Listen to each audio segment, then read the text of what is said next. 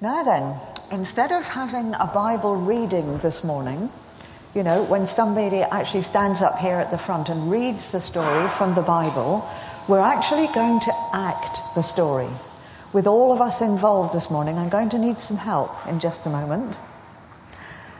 The, the, story that I'm going to tell is in Matthew chapter 20, so you can read it all in full when you go home uh, and read exactly the words that Jesus has to say there. But through this summer period during August, I gather you've been looking at the parables that Jesus told um, to explain what the kingdom is like. And with our story this morning, Jesus said, The kingdom of God is like this. A landowner owned a lot of land. And on that land, there were vineyards. Who knows what grows in a vineyard? Anybody tell me? What do we grow in a vineyard? Yes? Wine. Lovely. You're two steps ahead of me. we grow grapes that make the wine. Have we got any vineyards around here? Mm. Sorry? Yes, absolutely. We do have vineyards, but we might not be very familiar with them. So, what do we have round here that we grow lots and lots of? They're red, and we love them at this time of the year. We have sugar and cream on them. Strawberries. So let's imagine in this story that the landowner owned lots of fields full of strawberries. He needed workers to come and work in his strawberry fields to pick the strawberries. Now, back in the days that Jesus was here on earth, what happened was that people went to the market square early in the morning and waited for somebody to hire them and give them work. So the landowner goes off to the marketplace to look for workers to come and pick strawberries. I want two workers. Who'd like to come and be workers in my strawberry field? Yes? And one more? Do you want to come as well? Right, you do. Stay right there because the first thing I've got to say is what we're going to pay you. Now, when Jesus told the story, he said they would give one denarius. Well, we've never heard of a denarius, have we? That was the equivalent of a day's pay. Well, I haven't got any denariuses, uh, so Twix bars. Oh, two Twix bars each. Is that okay? You're willing to work for that? Right, I'll become then.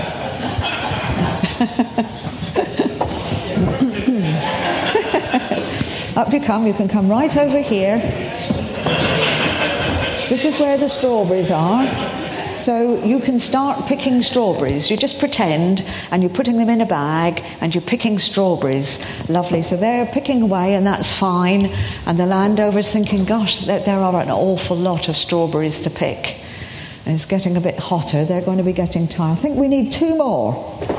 Two more who'd like to come and pick strawberries for Twix bars. Come on then. you like Twix, but come on then. Out you come. You come. Lovely. Okay, so you can come and stand over here next to them, and you're next to these two, and you can start. You can Leave a little gap between them, right, so you're not all picking the same strawberries. Don't trip over each other.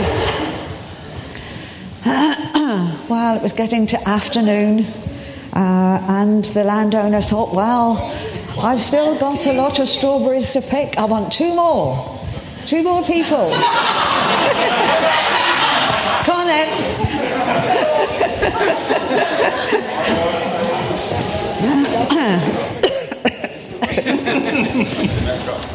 come on.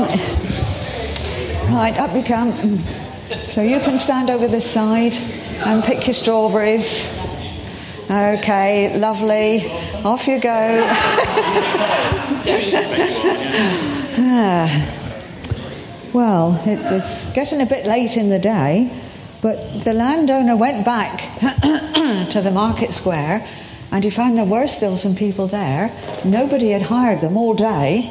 So, actually, as it's getting this late, I just want one more. One more person to come. Yeah, come on, up you come. Lovely, thank you. Righty. So, yes, it is, you know, it's getting near to sundown now, and we can't pick any more after sundown, but uh, there you go. Right, that's lovely, wonderful. So it got to the end of the day and time to stop work, everybody. You've all done a marvellous job. That's really lovely, and the landowner was really pleased. Uh, so he sent for his steward. Would somebody like to come and be my steward for me? Yeah, come on, lovely. Okay. You can come and pay everybody for me, um, but I'd like you to start with the last one who came up last and give them two Twix bars okay. to everybody. Oh, I didn't take very much. Right. Now, you two girls standing at the end there.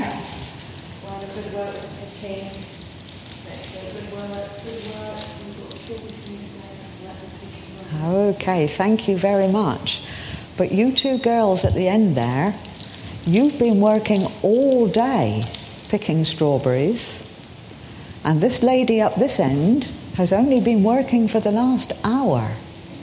But she's got the same as you. Oh, do you think that's fair? Oh. Never work with children or animals. that's my whole service gone out the window.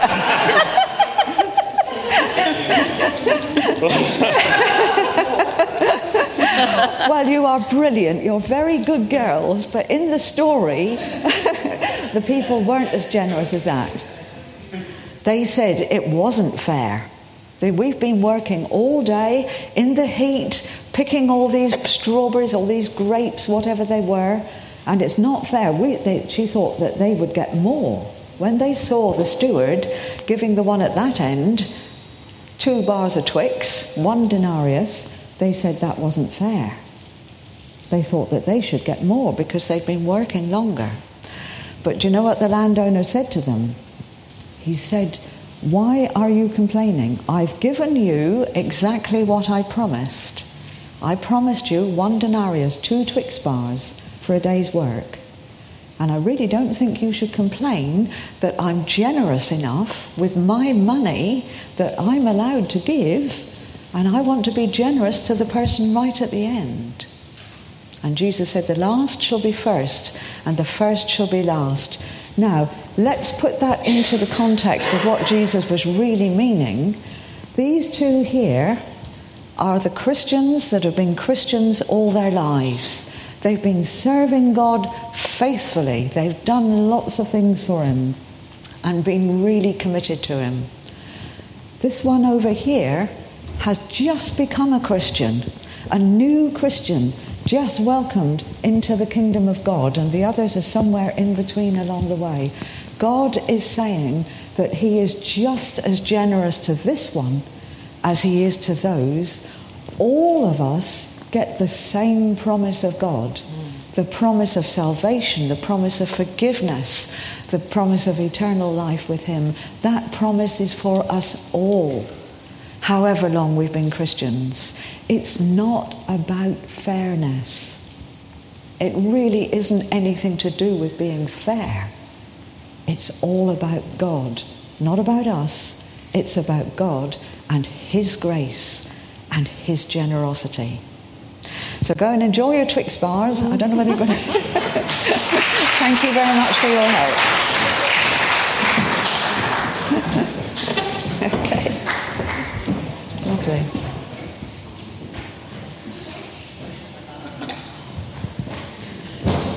So, what Jesus was trying to show us in that story is that God is a great, big, wonderful, generous God. When my children were young, uh, I guess most parents go through this, but the two phrases that I kept hearing the most were, It's not my fault, and It's not fair. Children usually have a great sense of what's fair and what's not fair. So, coming back to the story again about the workers in the vineyard or the strawberry fields, we've said that it's not about being fair, It's about God's amazing grace and generosity. Well, that's fine, but are we saying then that fairness and justice don't matter? Is that what Jesus meant? Well, I think we'd all say far from it. So much of what Jesus taught and did was all about fairness and justice in society. He believed in it passionately. He urges us to show and to promote fairness and justice in our world today, and we've seen that very much in the prayers that Pat has been praying. Can anyone think of anything that Jesus said or did that was about fairness or justice? Any suggestions? Yes? Sorry, I can't hear you from here.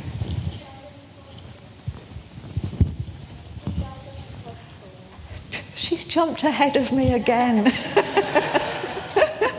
he absolutely did. I'm coming to that one in a minute.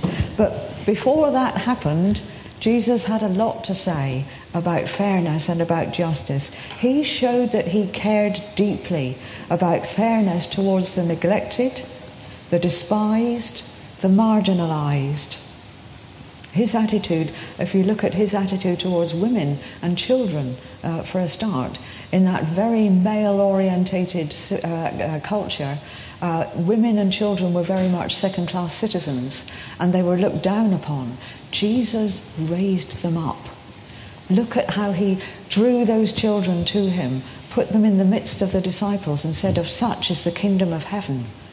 He lifted them right up. He had time and he took time with the children. He took time to heal Jairus' daughter. And he cared enough about her to say, Give her something to eat. He uh, dealt so much with women as well. He had women as some of his closest friends and followers. He forgave and healed women like Mary Magdalene, who was a woman, woman of very dubious uh, report. He forgave the woman that was taken in the act of adultery. Always puzzles me that story because there must have been a man involved as well, and nobody said anything about him. It was the woman that was condemned. Jesus didn't condemn her. He forgave her. He did tell her to go and not do it again and not to sin again, but he cared enough about that woman to forgive her and to lift her up. He reached out to publicans and sinners and the hated tax collectors like Zacchaeus. And he said that all these people, as they responded to him, they too could be part of the kingdom of God.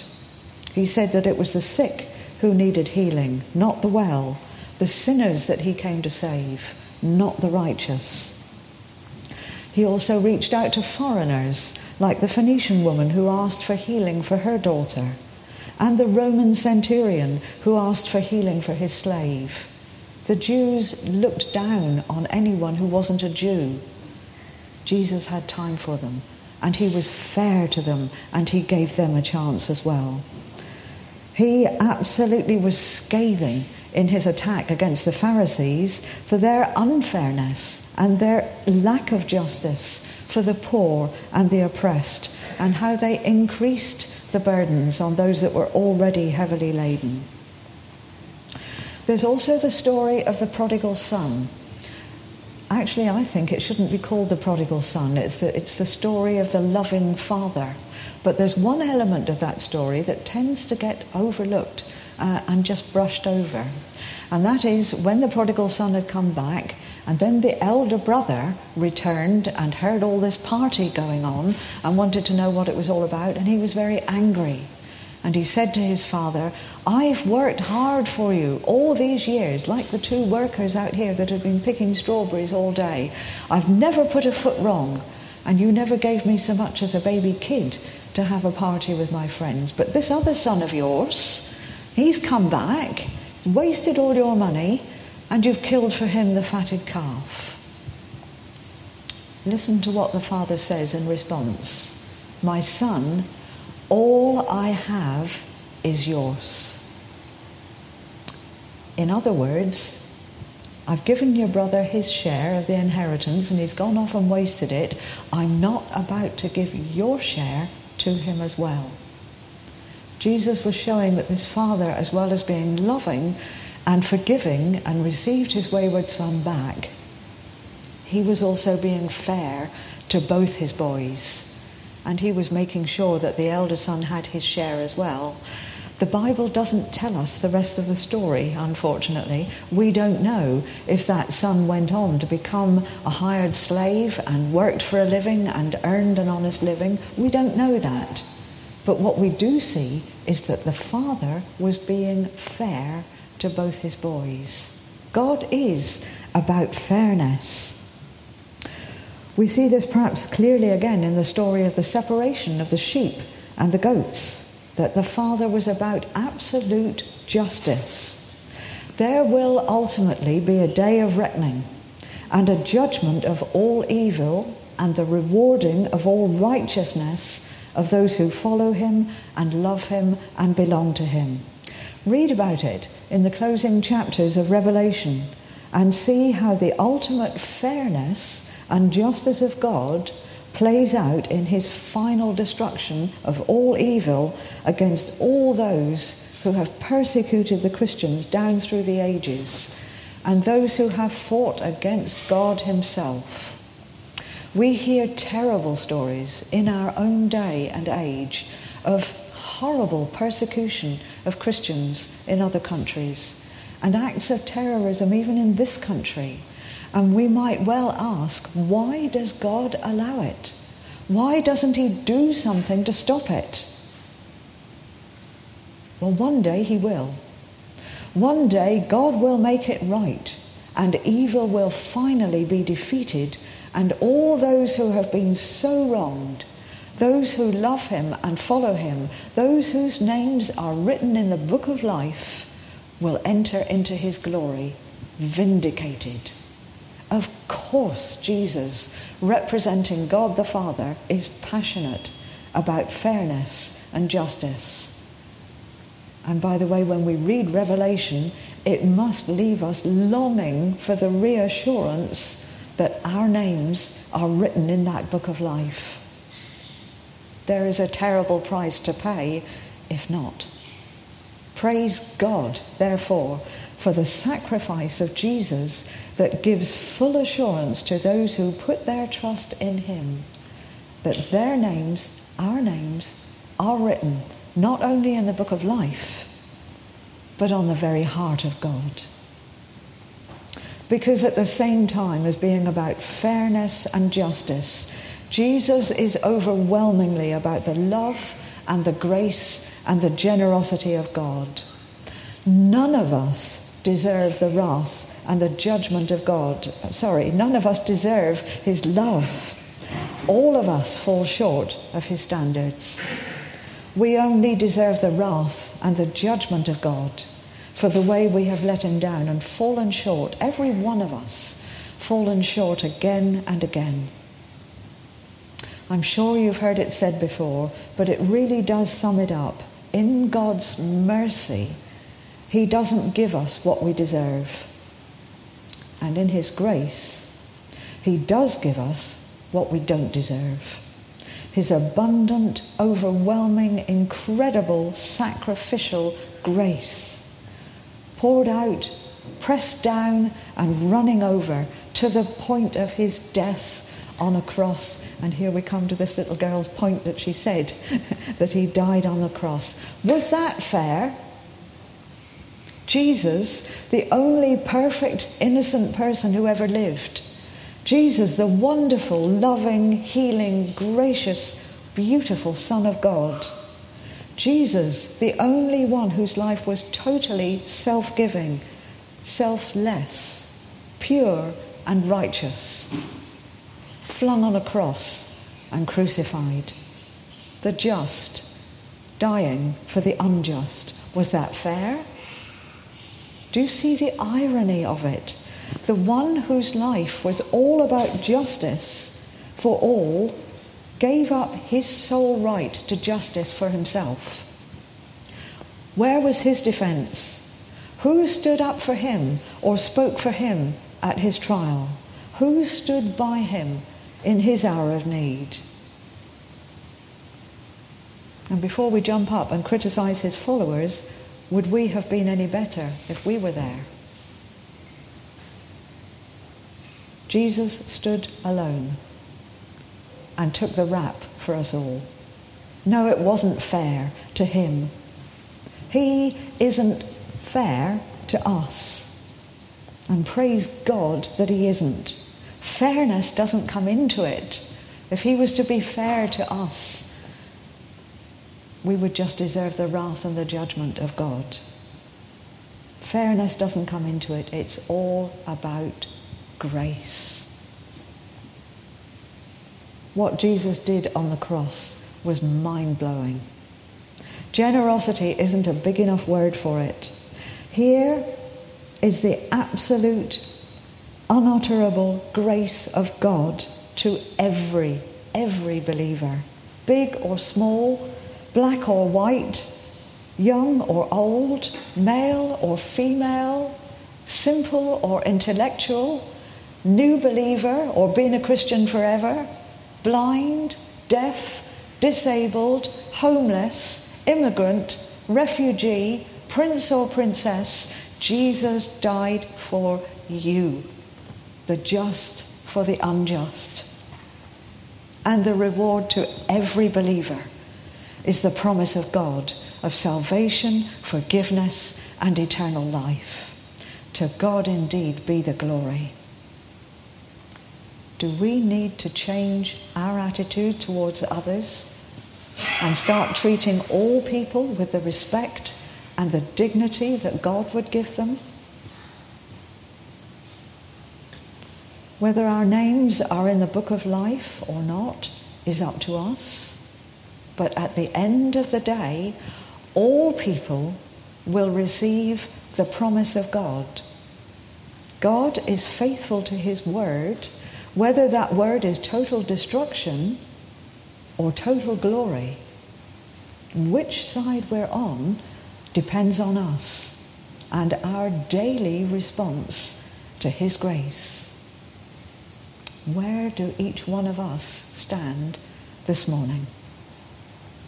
If we truly love Him and put our trust in Him, we are all welcome to this table to celebrate all that he has done for us in full assurance of his acceptance of us and of his eternal salvation. Before we come to this table, we're going to prepare ourselves by singing God of Grace, recognizing that it is only in his grace that we can stand complete before him and before this table. Let's make this song our prayer of confession and repentance as we stand and sing God of Grace. Let's stand and sing together.